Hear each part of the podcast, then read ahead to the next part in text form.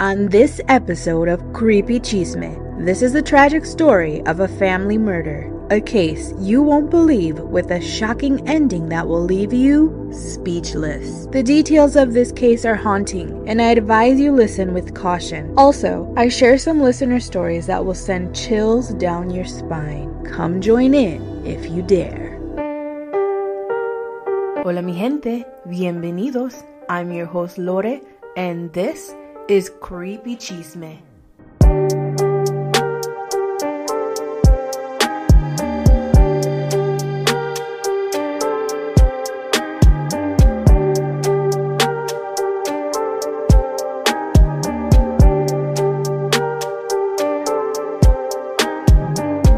Listeners beware, some stories and info are not suitable for all, especially young children. Listen at your own risk. Hola mi gente, how y'all doing? Me? I'm okay. I'm alright. Let me tell you, I have had the craziest week, some health issues, okay, but I'm doing alright. The thing is, I need to take better care of myself, physically and mentally. And I also just need winter to be over. I'm over it. Which is sad because I think we've had possibly the most mild winter ever in Illinois. So I shouldn't be complaining, but I'm over it. I need some sunlight. That's what I need. It's been a rough month for sure. I've got the winter blues, definitely. And sometimes I just feel like I can't breathe. A lot's been happening, but y'all are my escape, and talking about stuff and admitting these feelings and emotions, it helps me. I feel ten times better when I do that. But also, I listen to podcasts more than music. I've always listened to podcasts more than music, and it just helps me get through the day, makes it easier to get through the morning. Now lately, I've been listening to a lot of my favorites, of course, but some new ones, and it's been a while since I have given you guys some podcast recommendations, and I also have a lot of new listeners, so hopefully one of these will suit you, and um, I hope you check them all out, because they're all amazing. But my favorites, of course, I have the Hillbilly Horror Stories, really fun, Weird Darkness, who actually, Darren Marlar, the host of Weird Darkness, he was one of my big inspirations in starting this podcast. He's amazing and a really good storyteller, so be sure to check him out. And a plus, he's from the Midwest. Uh, who else? Oh, I like the podcast Lights Out. It's like a lot of scary stories. Uh, Black Girl Gone, so good. Minds of Madness. My girls over at Paranormal Putas are back and so good. Go listen. The Stoner Buddies is a new one I've been listening to. They have such a chill vibe. Good content. four twenty friendly. My friends over at Coffee and Chisme, of course. Spooky Tales. And, of course, my day one, my girl, Stevie from Truth or Demons podcast. She used to have another podcast, but she changed the name. And I love it. It's now called Truth or Demons Podcast. If you love the gossip about the Warrens, then you definitely want to check and listen. But yeah, those podcasts get me through the days, of course. There's a lot more, a lot more podcasts. I fit them in like during specific times in my day. So like when I wake up in the morning, when I'm showering, when I'm doing my makeup, getting dressed, when I get home and just need a second to relax. Yeah, so I fit them in. I know it sounds like a lot, but I fit them in. And there's more. So maybe later on in the season, I'll let you guys in on some of my other favorites. Now, recently, I've made some changes in my life for the better. A big one, I've started saying no. Uh, I don't know where we left off last time in my personal life, but I had started dating. I know, that's crazy, right? Me? um, and it was fun. Don't get me wrong. It was fun. It was exciting, you know, because your girl still got it, you know? She's feeling kind of lame and like a loser, but she still got it. How Lordy got her groove back, right? Should make a movie. Anyway, Uh, so yeah, I did that for a little bit. It also helped me realize that I'm still not ready. And, and maybe somebody out there listening agrees? Or, like, is it because I'm not ready? Or is it just because being in your thirties, I just, like, I don't have time. Is it wild to say, like, I don't have time to date? These men are in their thirties and they still play games. Yep. Yeah, I've decided that I'm just going to focus on me like I had been. Um, I had some moments of weakness during that time period, but I'm good. I'm so good, you know, and focusing on just me and where I want to be in the next year or two, that's all I want my focus on. And we'll leave that at that. But anyway, so yeah, I've been learning to say no. Now, that's not easy for me. I'm the person that you can go to and you're like, yep, I'll do it. Okay, I'll go. But not anymore. But it's been some time now and I just feel less guilty about it. You know, it's getting easier to say no. I've also stopped reaching out to a lot of people who I just don't vibe with. I used to have a lot of older friends that I would like check in on every once in a while, but if it's not reciprocated, if you haven't reached out to me in over a year or more, I'm not going to go out of my way to reach out to you or try to hang out with you. I guess you could say I've just begun to value myself more and convince myself that I uh, I deserve better. I deserve real friends. I deserve real people in my life. So yeah, if I just don't vibe with someone or am not on the same like emotional level as someone, then yeah, I've chosen to just step away. I think as we get older, we try to hold on to things or people that we had, and people especially, like we outgrow each other, and, and it's okay. Just like we outgrow clothes and all of that, people are constantly changing daily, and that's so great because we all should, right? We should all be changing. I used to think anyone who changed were traitors and awful humans, right? I never wanted change, but that was exhausting. That was mentally exhausting. But now that I accept the change and accept change in my own life, as we all should, I've just outgrown things. I've outgrown old habits, family members, old friends, and that is perfectly fine. If you're not on my level emotionally, like I said, I'm sorry, but I just, I can't have your negativity or negative influence around me. I've worked too hard to get to where I am mentally. I don't think I'm better than anyone else. Like, I hope you guys aren't thinking that right now. But it's just like, I hope you're understanding what I'm saying. Everybody's journey is different. And at this point in life, some of the journeys I've had with people, relationships, habits, things, it's just ended, right? And we create new journeys and we meet new people and new friends and all of that. And yeah, ten years ago, I probably had about twenty friends. And as we get older, our group of friends gets smaller. And I always used to say, like, I remember being like, why doesn't my mom, like, have a lot of friends to go hang out with? Because when I grow up, I'm going to go hang out with everyone, you know? So I get it now. I get it.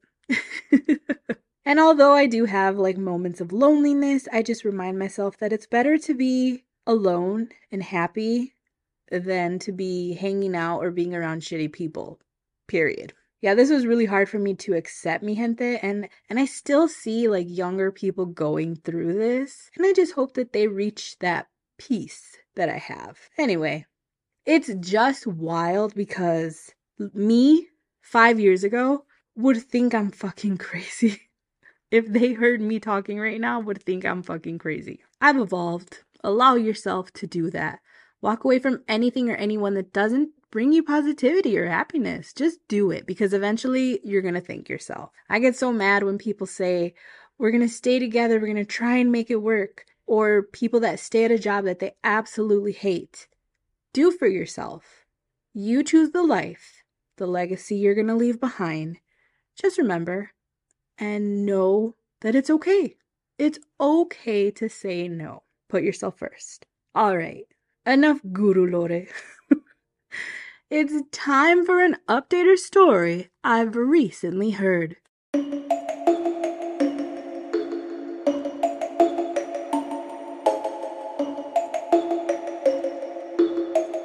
The mothership is here. Take me, please, por favor, llévame.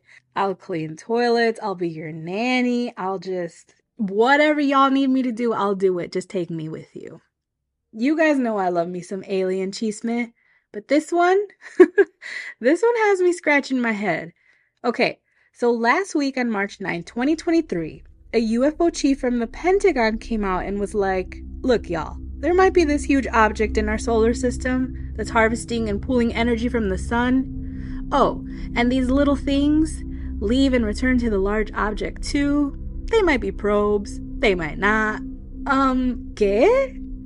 So this same chief also claims that he thinks that it wasn't until twenty seventeen that he can firmly state that we had our first extrasolar visitor.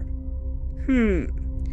So the Pan-STARRS telescope, I think that's how you say it, in Hawaii captured this moving thing that moved at speeds and motions they've never seen of anything in space. Now, because of this, they claim it's not from our solar system, but also the biggest thing is the object orbits unlike anything in our solar system. They go on to say, not until recently did they notice these tiny, tiny little probe-like entities that leave and return to the large object. In the past, they didn't see these entities because they're not big enough, so therefore they don't reflect any sunlight. Therefore, they're not visible to any telescope. In the report, they also mentioned the possibility that these Chinese balloons that they've been shooting down could possibly have some relation. Sure. So pretty much, they're saying that some big-ass object that moves on its own with the help from the sun's gravitational pull and something else is just spewing out these tiny little objects that go towards the planets and shit, and then when this large thing comes back, it picks those tiny objects up again. What is it? Nobody fucking knows. Another possible distraction? Maybe, as we sit on the brink of nuclear war because grown men have to one-up each other? I don't know, man. But I was curious as to why this information was released, and I found something interesting. So the A A R O was founded in twenty twenty-two, and it pretty much was created to study any U F Os or U A Ps that would surround military areas. And they're the ones looking into this thing, and they are intrigued. But this year, it's time for them to collect their funding from the government, and a bunch of senators are all for this research to continue. And I'm talking both Republicans and Democrats. And I can see why, like, I can see why there is a safety concern, right? Especially if this mothership is sending down these probes to Earth. Like, what are they collecting data on? What are they doing? I mean, not that I care. Like, I mean, I pray that these things are watching us, whatever it is. Just take us out. I'm ready. Just, like, take us all out. Anyway, so the Biden administration this year failed to fund this A A R O for nothing more than their basic research. Even though all these senators spoke up on how we need to research this big-ass thing floating around our home. But no, we need more funding elsewhere, right? Like on bombs and nuclear weapons. Bullshit. I can't believe I'm going to say this, but the only thing I agreed with El Cabron Trump was on the research and study of space and U F Os. He would have had this shit funded somehow. Ugh, I can't believe I said that. Anyway, yeah, so the Biden admin is like, nope, sorry. Which really sucks. But yeah, I think that's why they've chosen to go public. I want to know what it is, and I hope they release a bit more about it. But that would explain these tiny U F Os people have been seeing. All these little orbs and shit. I always wonder, like, what is that? It, because ain't no human, ain't no humanoid fitting in a tiny little spherical orb, right? But it makes sense if a bigger ship is sending them down. Could be a possibility is all I'm saying. All right. Our chisme today is hot, and I have a lot of information to give you guys. So grab onto your nachos, mi gente. It's time to get creepy.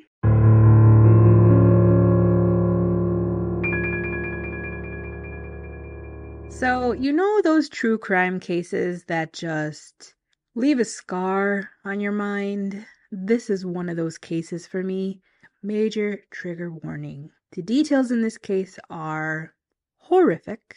Yeah, I'll give another trigger warning once I get to that point. So it's Mother's Day, nineteen eighty-five, in a town subdivision in Fayetteville, North Carolina. People are just waking up to celebrate what should be a happy day of celebrating and honoring their loving mothers. However, there's a home in this quiet subdivision that sat eerily quiet. So a neighbor who had grown concerned due to the fact that a pile of newspapers had grown at the front door of one of these homes decided to call police. She became worried after she and her husband went to knock and nobody answered. Inside the home, they could hear the faint cry of the youngest child. So when police arrived, there was still no answer, which led them to have to break through the front door. What they found was a haunting and gruesome scene that to this day, they have not forgotten.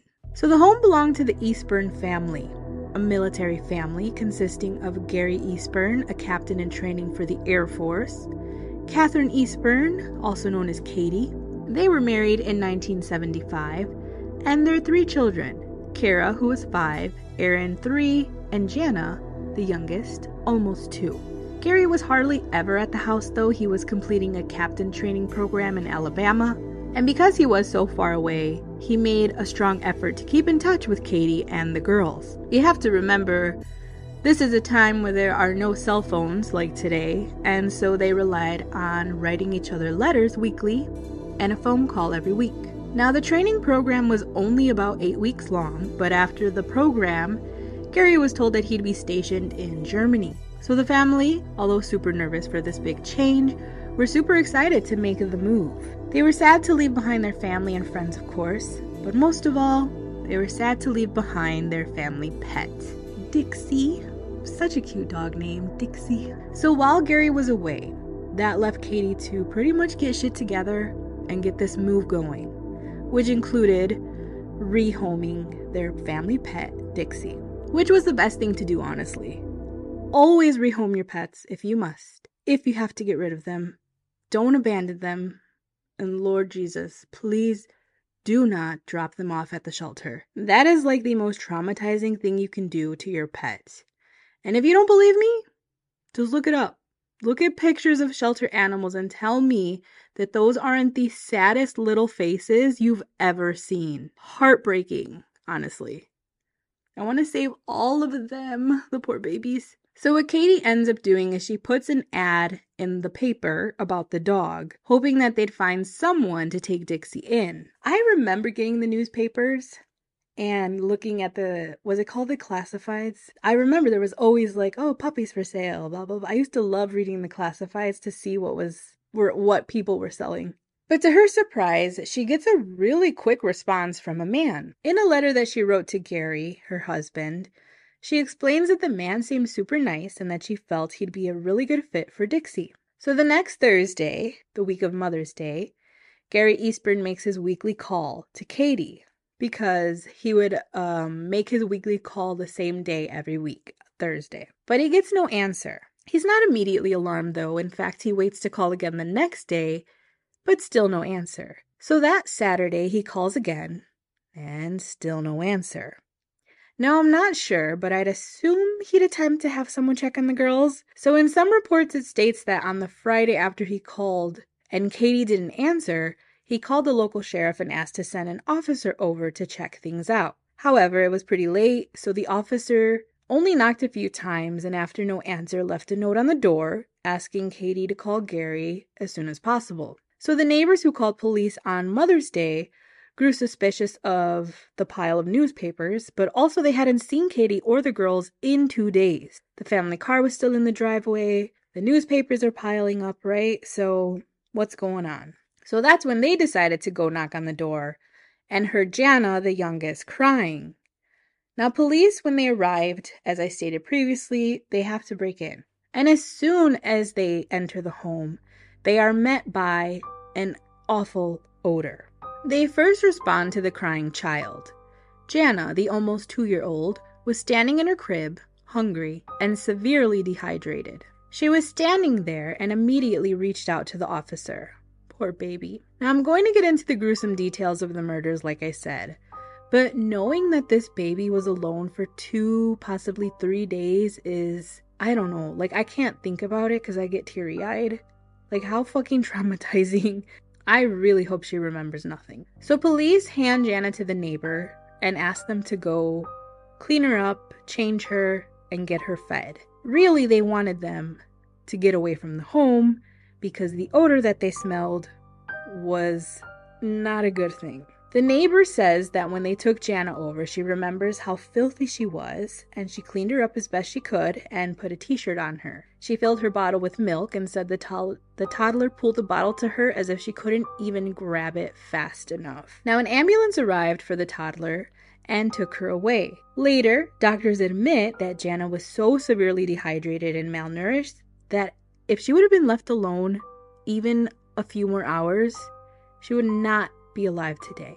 Now, the rest of the home was silent, but with the strong, nauseating odor still present, the officers had an idea of what they were about to find. So they begin searching. I want to remind you, mi gente, that the reason I share these awful details most times is to bring awareness to the fact that people are cruel. Don't easily trust. There are evil human beings in our world, and the reason I choose to share these details in particular is because it will help you better understand why this case frustrates me. So officers head directly to the master bedroom, mostly for the fact that from the hallway, they can see a child laying on the ground. That child is three-year-old Aaron. She's found laying on her back, and the officer then walks over to the other side of the bed, where he sees Catherine Eastburn also lying on her back, but with clear signs of assault. Her shirt was ripped open, and her bra had been cut open as well. She had no bottoms on except a pair of underwear that had also been cut open from the hip to the crotch area. Her body laid on a large stain on the carpet. A pillow was over her face. Then they walked into a third bedroom, where they find the remains of five-year-old Kara. She was lying in her bed with the blankets pulled up to her waist, and a pillow was over her face as well. They searched the rest of the home and found some signs of a struggle in the living room. A laundry basket had been toppled over, a newspaper had been thrown about, but that was it. The rest of the home was fine. When forensics arrived, they found the tip of a surgical glove on the floor of the living room. They also used luminol to check the home for any blood in other areas of the home. They found that in the bathroom sink, it looked as though whoever did this tried to clean themselves up. They also found a few shoe prints and a semen sample, of course, from the victim, as well as a pubic hair that didn't belong to the victim. After careful inspection, the three bodies were taken, and one worker remembers having to hold young Aaron's head carefully because it was almost fully detached. Aaron had also been stabbed a total of ten times, both in front and back. Kara had also been stabbed in the chest ten times, and her throat was cut. Katie was found to have been stabbed fifteen times. Her throat was also slashed. She was found to have evidence of being raped before her death. I'm telling you, no human could do this. Only a true monster. It was estimated that they were murdered that Thursday night, late or early Friday morning. So a nervous Gary awaits word from his wife on Mother's Day, but instead he receives a phone call from the Fayetteville police. He answers the phone by asking, quote, "How many are dead?"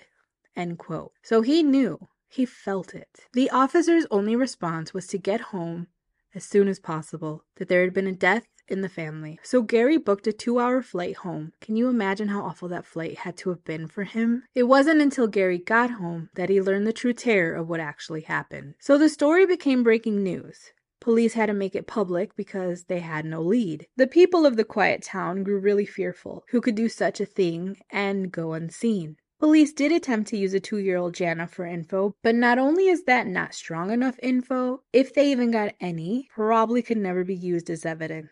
The question became, why did the killer leave Jana? They had no problem hurting the other girls, right? My only thought on this is the killer left Jana because they knew she could do nothing to jeopardize them. The baby can do no harm, right? I don't know. Just my opinion. So chisme starts flowing in the neighborhood. The Eastburns were good people. Everyone liked them. They didn't have any enemies. So immediately, police clear Gary. He was far away and had been on base in Alabama. Gary shares the letter that Katie sent only days before talking about the nice man who was going to take Dixie. They didn't know his identity, but a few neighbors had some tips on the man. One woman remembered seeing a military-type man stop at the home earlier in the week. The man actually had mistakenly knocked on her door asking about the dog for sale, but she told him that he was at the wrong house. Now, here's where police finally get some solid details. A man in the area named Patrick Cone tells an officer that he saw a man described similar to the woman's description, military type, walk out of the Eastburn's driveway in the early hours on Friday morning. It was still dark out, and Patrick was walking home from his girlfriend's house, said that the man had light-colored hair cut in a military style, and he said he was tall and built. He had a mustache and wore jeans along with a members-only jacket. Patrick also stated the man had some type of bag over his shoulder and even spoke to him saying, quote, "I'm getting an early start this morning," end quote. Now Patrick found it really odd that the man was parked away from the home he had just left and he got into a white car. Patrick claims the reason he looked closely at this man was because he had a strong feeling that he might have been a burglar. Police used these details to sketch a wanted photo and released it to the public. Later, another neighbor reaches out saying she remembered seeing a white Chevy Chevette parked on the street the night it was presumed the murders occurred. Police also released this information to the public. So police are waiting for the man who took the dog to reach out and come talk to them. Maybe he can be of help. And now, also they await the owner of the Chevy Chevette seen on the block around this time. They even went on T V to ask these two people to come forward to help in any way they can and to clear their name. Shortly after this broadcast, a blonde-haired man wearing a military uniform shows up to the police station along with his wife and their two-month-old daughter. The wife, Angela Hennis, saw the story on T V and alerted her husband that police were looking for him. You see, the Hennis family had just gotten a new pet. That pet was Dixie, the Eastburn's dog. Timothy Hennis was the one who picked up the dog, and his wife convinced him to report it to police to clear his name and answer some questions. He willingly cooperates, even telling police he was at the Eastburn residence on that Tuesday. He said Katie was very humble and welcoming. He liked the dog, and after paying Katie ten dollars, he took the dog and left. Now he claims that two days later, Katie called to check on how Dixie was adjusting. He also tells police that his wife and baby were out of town that weekend. Hmm, okay. So he gives police his alibi, stating that evening he called his wife, went to the store, and got himself dinner. Then he went home and went to bed. He had an early night because he had four a m training. However, this could not be proven because back then when anyone reported for physical training, they didn't have any way to sign in. Now, after Timothy Hennis was interviewed by police, he willingly gives D N A samples. He gives them a hair sample, fingerprints, and a blood sample. While he was being questioned, they had some of the witnesses come in and look at a photo lineup. And one of these witnesses was, of course, Patrick Cone, who immediately points to Timothy Hennis. But here's the craziest thing. After the interview, the two lead detectives thank Hennis for coming in and for cooperating. They walk him and his wife out, just talking about life and stuff. And one of the detectives then realizes the car they're walking to is a white Chevy Chevette. Boom, we got him, right? So Timothy was the only known person at the location, the Eastburn home. He was the last to communicate with Katie Eastburn. He was picked out of a photo lineup, and his description looks just like the sketch they had, and he has a white Chevy Chevette. All of this was more than enough to arrest Timothy Hennis, and they did just that, six hours after his interview with police. So he was booked and held without bond for three counts of first-degree murder and one count of sexual assault. Now, police and detectives were confident and ecstatic. They have their guy and a really strong case against him. An easy win for sure. But that wasn't all, because later police discovered that the next day after the murders, somebody used Katie's bank card to take out one hundred fifty dollars. Then they used it again to pay three hundred dollars in rent. the day after that. So a woman recognizes Hennis as the person who withdrew the money at the specific A T M it was used at right before she used it. Also, they interviewed some of Hennis's neighbors, and they all told police that on one particular night, they remember that Hennis was seen burning something in his yard. One went as far to say that he burned something in a barrel and claimed he had never seen Hennis burn anything in his backyard before. Police then did retrieve a barrel from Hennis's home and added it into evidence. So here's where things get a little confusing and weird. So even though Timothy Hennis's blood didn't match any at the scene, including blood found that wasn't of the victims, and even though the shoe print found at the scene of the crime was not the right size as Timothy Hennis's shoe size, a judge rules that there was enough evidence to start a trial. Now, I'm going to do my best to explain as best as I can because, I, as I said, the nonsense in this trial, ugh, let's just get into it. So the prosecution is like, it's clear as day this man is guilty. Look at all this evidence. And they're throwing it at the jury, too, because, you know, distraction.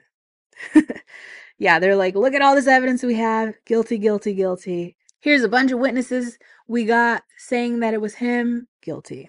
Now, the defense is like, this man is being accused of something they have no physical forensic evidence.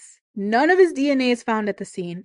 No blood was ever found on his clothing or in his home or in his car. He's innocent. So they asked the judge to allow Hennis bail, and the judge is like, hail to the no. So a few months later, they go in front of a judge again and ask for bail. But this time the judge agrees and sets bail at one hundred thousand dollars, and Hennis walks free. He even was allowed to work during this time. Both sides continue building their cases. The defense interview Patrick Cone, and he ends up saying that he's not really one hundred percent sure Timothy was the guy he saw that night. It was kind of dark.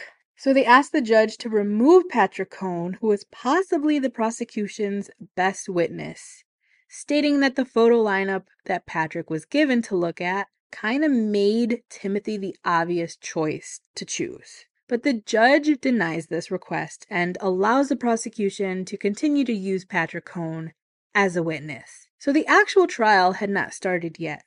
A lot of the hearings had occurred, but that's it. And all the while, Hennis is just out there living his life, working, being a good husband, whatever. So once the trial does start, the prosecution opens stating that, yes, there's no physical evidence, no forensic evidence proving that Hennis did these crimes, but they have so much circumstantial evidence and witness testimonies pinning this man at the scene, and there's no doubt he is the murderer. And although there's no forensic proof that he did any of this, there's also no proof he didn't. Now the defense fires back, saying that the prosecution is trying so hard but failing to find physical evidence. Nothing has shown up in a match. They also spoke of the size nine or ten bloody footprint found at the scene, and the fact that Timothy Hennis was a size eleven. Wow. Now, during trial, a forensic specialist explains that hair, blood, and fingerprints and semen were recovered at the scene. But guess what? No match. I mean, the whole trial was based on could've, maybes, possiblies, and those are not confident words. No matter what each side argued, the other fought back with, okay, yeah, maybe, but also maybe not. Again, neither side had physical proof. Frustrating, I know. So here comes the star witness, Patrick Cone. He starts with saying that he regretted signing an affidavit by the defense, stating he wasn't made fully aware of what it was actually saying. Because remember, the defense claims Patrick wasn't one hundred percent sure he saw Timothy Hennis that night. He says he signed it because the defense had been bothering him and he was tired of it. He then admits to the jury that he was certain Timothy was the same person he saw that night.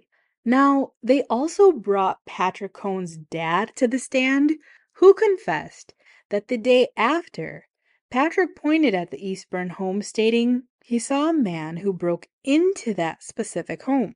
Patrick also had his mom, two sisters, and a brother-in-law confirm this too. The only thing I have to say about this is if you think you've seen someone break into a home and you are so sure that you tell these people that you did, why didn't you call the police? I don't know, just a thought. So when Cone's sister testified, she says that the white Chevette was parked nearby the night of the murders. They weren't the only ones who saw the car, though. Lots of people remember this car. I mean, I know my neighbor's cars. So if there was like a strange car parked on our block, I would know it immediately. So the trial ends and closing statements are made. The prosecution says Hennis is the guy. He's the killer. He has no solid alibi the night of his murder, and he was alone all weekend. Now the defense closed with stating, there's just no solid anything in this case. Nada that shows Hennis did the crime. And they made sure to say, if convicted, they'd be killing an innocent man. Don't they always say that? So the jury finds Timothy Hennis guilty on all counts. But did he deserve the death penalty or just a life sentence? They did not think twice. They give him the death sentence. Hennis spoke to the court, quote, "The only thing I can say, Your Honor, is that I'm not guilty, as I've always been," end quote. Gary Eastburn was completely satisfied with the outcome, stating that now his focus was his daughter, Jana. And that's it. Case closed. Justice served. Gracias por escuchar. Just kidding. I gotcha. Just kidding. April Fools. Just kidding, mi gente. Oh, no, no, no. This is far from over. So the same day Timothy Hennis was sentenced to death, he receives an anonymous letter. The letter said, quote, "Dear Mister Hennis, I did the crime. I murdered the Eastburns. Sorry you're doing the time. I'll be safely out of North Carolina when you read this. Thanks, Mister X." End quote. What the fuck? What the hell? So this letter was sent to the sheriff's office, but addressed to Timothy Hennis. Hmm. So people sit on death row all the time, right? For years. In February nineteen eighty-eight, Timothy Hennis's defense team appealed, asking his trial to be thrown out and that he be retried. So pretty much they claim that the judge for that trial made a lot of mistakes, but also they stated that the evidence presented was shit and didn't prove anything. His blood type was not found anywhere, and one of the girls had D N A under her nails that didn't match Hennis. They said too many photos were shown from the crime so that the jury would be intimidated to negatively think of Timothy Hennis. They also bring up that two knives were found near the home of Patrick Cone, yet were never entered into evidence. So wow, not only are they now arguing why he is or may be wrongly convicted, they're now giving some possible suspects. But the case doesn't move forward. So September of the same year, nineteen eighty-eight, they take this same argument to the Supreme Court, where they really talked up the fact. No D N A evidence, no blood, no semen, no hair match, nothing. And that was enough to win a retrial. So here we go again. A couple things about this retrial. One, some of the photos showed to the jury last time were banned. I guess a lot of them showed severely decomposed areas, as well as like protruding organs. The worst shit you can think of. They claimed, although it showed the severity of the murder, it didn't prove that Hennis did this. Two, they also moved the trial from Fayetteville to another county, mostly because of, of how publicized this incident, this crime trial had become. So in March of nineteen eighty-nine, the trial begins. The biggest thing here was the defense wanted the death penalty off the table. But the judge is like, no, absolutely not. So pretty much this trial is just the same shit as the last. with less photos of the victims. In this trial, a forensics expert said that she tested more semen samples, but the test could not prove that it was Hennis. But she also says that it doesn't prove it's not him. Oh, here we go again. You have to remember, D N A tests in the eighties were not as good as they are today. You know what I'm saying? So yes, the defense is saying, oh, his D N A doesn't match. But at the same time, how many of those tests were inconclusive, right? How many of those tests failed? They also explained that blood samples turned out to be the victim's blood and not the killer's. Hennis's blood wasn't present anywhere, including one of the samples tested that did not belong to the victims. But here's something new. The defense bring in a new witness. So this guy lived in the neighborhood and would walk early in the mornings around the area. His name was John Ropack. Now the striking thing about this guy, he was almost the same height as Hennis, had light blonde hair, and he also owned and often wore a members-only jacket. What? So the defense is like, this guy could have been the person seen that morning. But Ropack is like, no, I'm pretty sure I didn't even walk that day, or even the night before. So the defense also brought some new bitch up who claims she saw a similar man on the Eastburn's property around one a.m., and she knows for a fact Hennis wasn't the guy. She claims she waited to come forward because she was scared that the real killer would come after her. So during this trial, a substitute judge had to step in due to a family emergency with the last judge. This would either be really good or really bad for the defense. So Hennis took the stand this time, and he recalls his visit to the Eastburns. It was late, the girls were asleep, and Katie was nice, and they even asked him if he thought she was attractive, to which he replied, "Very." He admits after the visit that he stopped at a sneaky link's house to meet up with a former girlfriend, but says that nothing happened. The former girlfriend also said nothing happened, but he did speak of marital problems.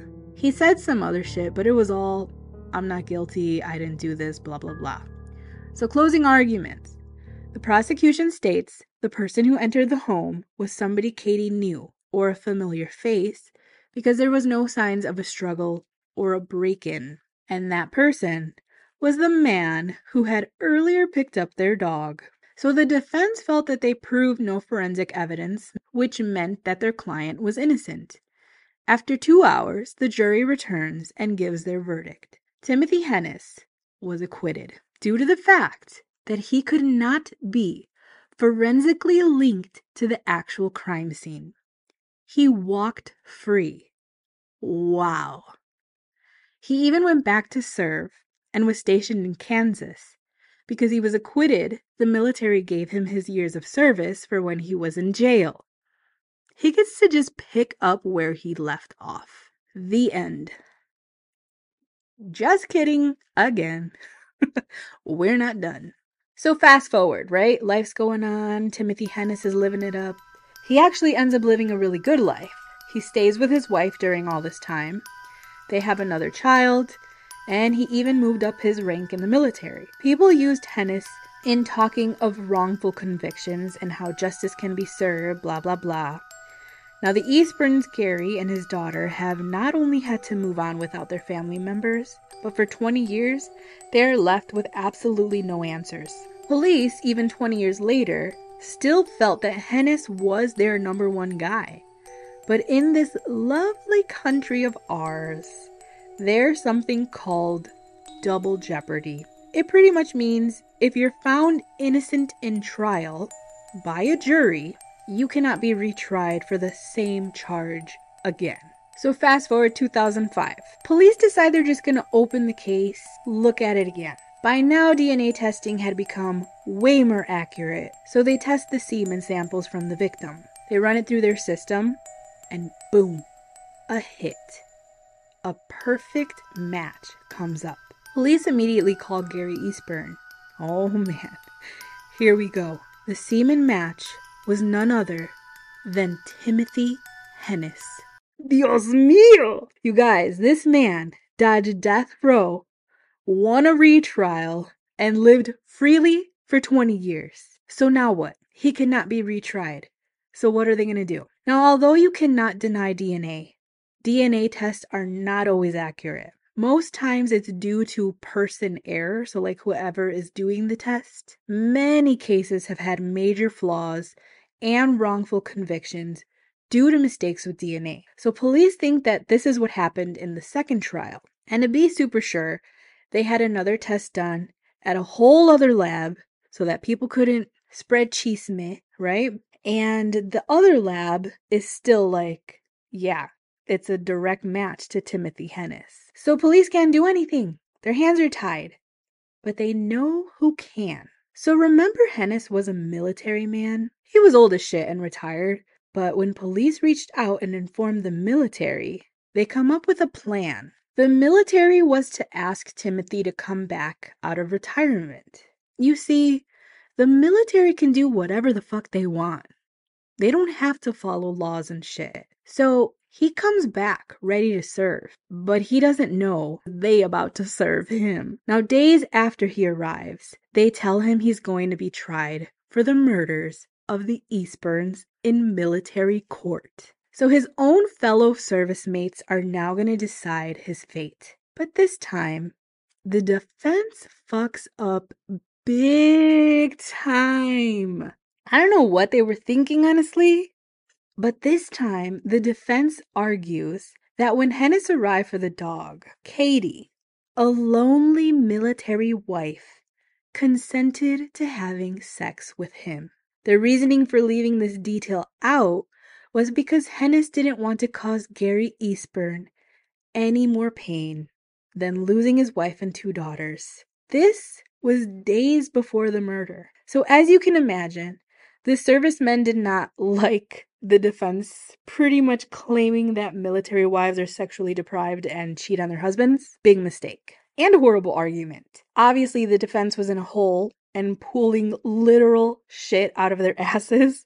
I will say this, though, and this is possibly the only thing the defense had going for them. Hennis could not be linked to the pubic hair found at the scene. Actually, that pubic hair that was found was never linked to anyone. Also, he was never linked to the strange blood spots found on a hand towel in the bathroom. And don't forget the footprints found at the scene, too small to be Hennis's.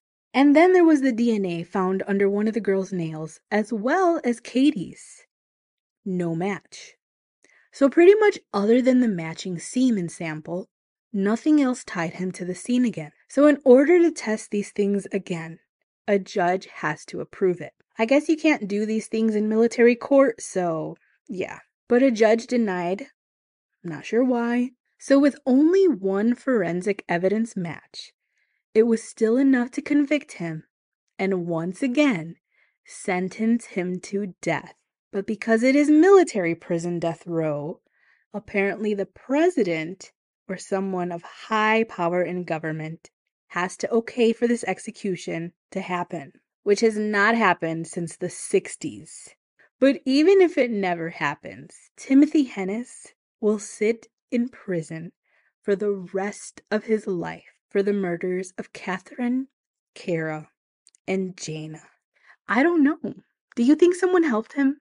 Or do you think he was innocent? People in the true crime world, they argue hard on this case.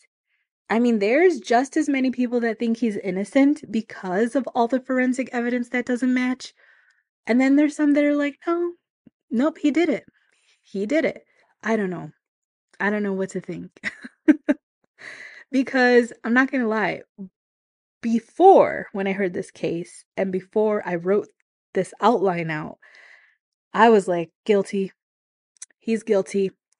No doubt in my mind. But right now something just clicked. So although it sounds really shady to say I did have consensual sex with Katie and I didn't say it before because I didn't want to hurt her husband's feelings. What if he did, right? I don't know. This is like, I need a scientist here.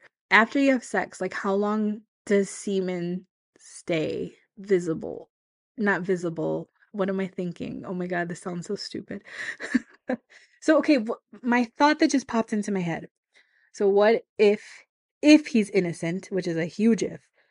Okay, say he does go to her house on that Tuesday, he gets the dog, they have sex, and then what if Katie, like, doesn't shower Wednesday and Thursday, she hadn't showered yet? Would you still be able to collect semen sample if she had sex with someone days before? Because then what if, you know, Thursday, somebody comes and murders them? I don't know. That thought just popped into my head and it sounds ridiculous now that I'm saying it. So this is what I'm talking about. This case is a very argumentative. I and I don't know what to think. I don't know. Based on feeling and gut, he did it. There's no doubt in my mind. But you just never know. So before we leave today, I want to give some listener shout outs. First up is Sandy Lynn. Thank you for the follow and all the love on TikTok. Also, huge shout out to broken underscore dab rig, I think is what it says. Thank you for all the love on TikTok as well. Also, Janine N. Jaloob, M, whoever you are, your name is just M. You liked all my videos. So super thanks to you, M. Stargirl Heart. And I wanted to take some time to share some listener stories that I've recently gotten, but I think I'm just going to read one because today was a little bit of a long episode. So this is from, wait, let me see if I can say their name. This story comes from Brenda E. Brenda, hi. Thanks for listening, Brenda. Her story says, Dear Lore. Oh, this is from back in December, so it says, Dear Lore, I hate that you're on a break, but hopefully we'll hear from you soon. Your podcast has become part of my weekly routine, and I can't wait for season three. Oh, well, we're back, Brenda. My story is about my youngest daughter. She's twelve years old, and ever since she was young, has always had an ability. Let me get into it. Ever since the day she was born, she would stare off into space, which I never really thought anything of because most babies do. But it continued on as she grew older. When she was old enough to finally talk and express herself, I would ask, "What are you looking at?" And she would always reply, "Him." Okay, I just got chills. When she turned five, it had been long enough that I finally asked her, "Who is him?" To which she replied, "Him, standing right there," and pointing next to me. I will say, she definitely spooked me, but I tried not to show fear because I didn't want to scare her. I asked her to draw him as best as she could with any detail she saw. I don't have the picture anymore and I wish I had saved it, but she ended up drawing a figure, all black, with red eyes. I asked her if she was scared of him, and she replied, "No, he plays with me." Months went by, and she never spoke of him again. Forward to age ten. It's late at night, and I often have trouble sleeping, but I felt a presence near my bed. When I opened my eyes, it was my daughter. She was crying, and I asked her what had happened. She finally opened up to me and told me that the man she had been seeing in her home since she was younger hurt her. She told me that he tried to pull her from her bed, and she even had a mark on her arm. Ten years my daughter had been seeing this man, as she called it, and for ten years, she had never felt threatened or scared of it. That night, I let her sleep in my bed, but I spoke to my husband, and we both agreed that the best thing to do would be to leave the home.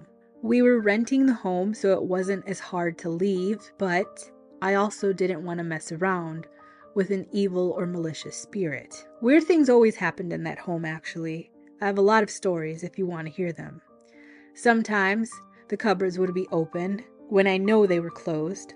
Things would go missing. You know, your typical haunting stuff. It never bothered me, and I never felt afraid to be in my home. But just knowing that something could hurt my daughter, not of this world, was enough for me to get the hell out. And I wonder if any of your listeners have ever experienced anything like this. It's been two years, almost three, since the incident, and my daughter doesn't speak of it. And I've asked her if she sees anything. She said yes, but she no longer sees him. Keep up the great work. Can't wait to hear season three. Stay creepy, Brenda. I'm sorry your daughter had to go through that. I'm processing your story, sorry. That's really creepy. I'm not going to sleep tonight. So she still sees things. I would love to hear more about it. Thank you for sending that in. But you scared the shit out of me, Brenda E. Remember, guys, if you'd like to be on my next shout-outs, make sure to like, comment, or share any of my social media. You can find me on TikTok, Instagram, and Facebook groups. Also, if you leave a review on Apple Podcasts, I may read it on the next episode. Make sure to rate me with five estrellitas, por favor. Five stars, baby, so more people will want to join our creepy community. Don't forget to send in your creepy stories like Brenda E did. Any experiences, I would love to read them, and you guys like hearing them. My email is creepy chisme four u, that's the number four y o u, at gmail dot com. And if you don't have a story and just want to say hi, that's fine too. You'll make my day. You can message me on TikTok, Instagram, or you can email me. This case today made my brain work in overdrive, so let's get out of here. I'm Lore. Thanks for hanging out with me, and as always, gracias por escuchar y nos vemos pronto.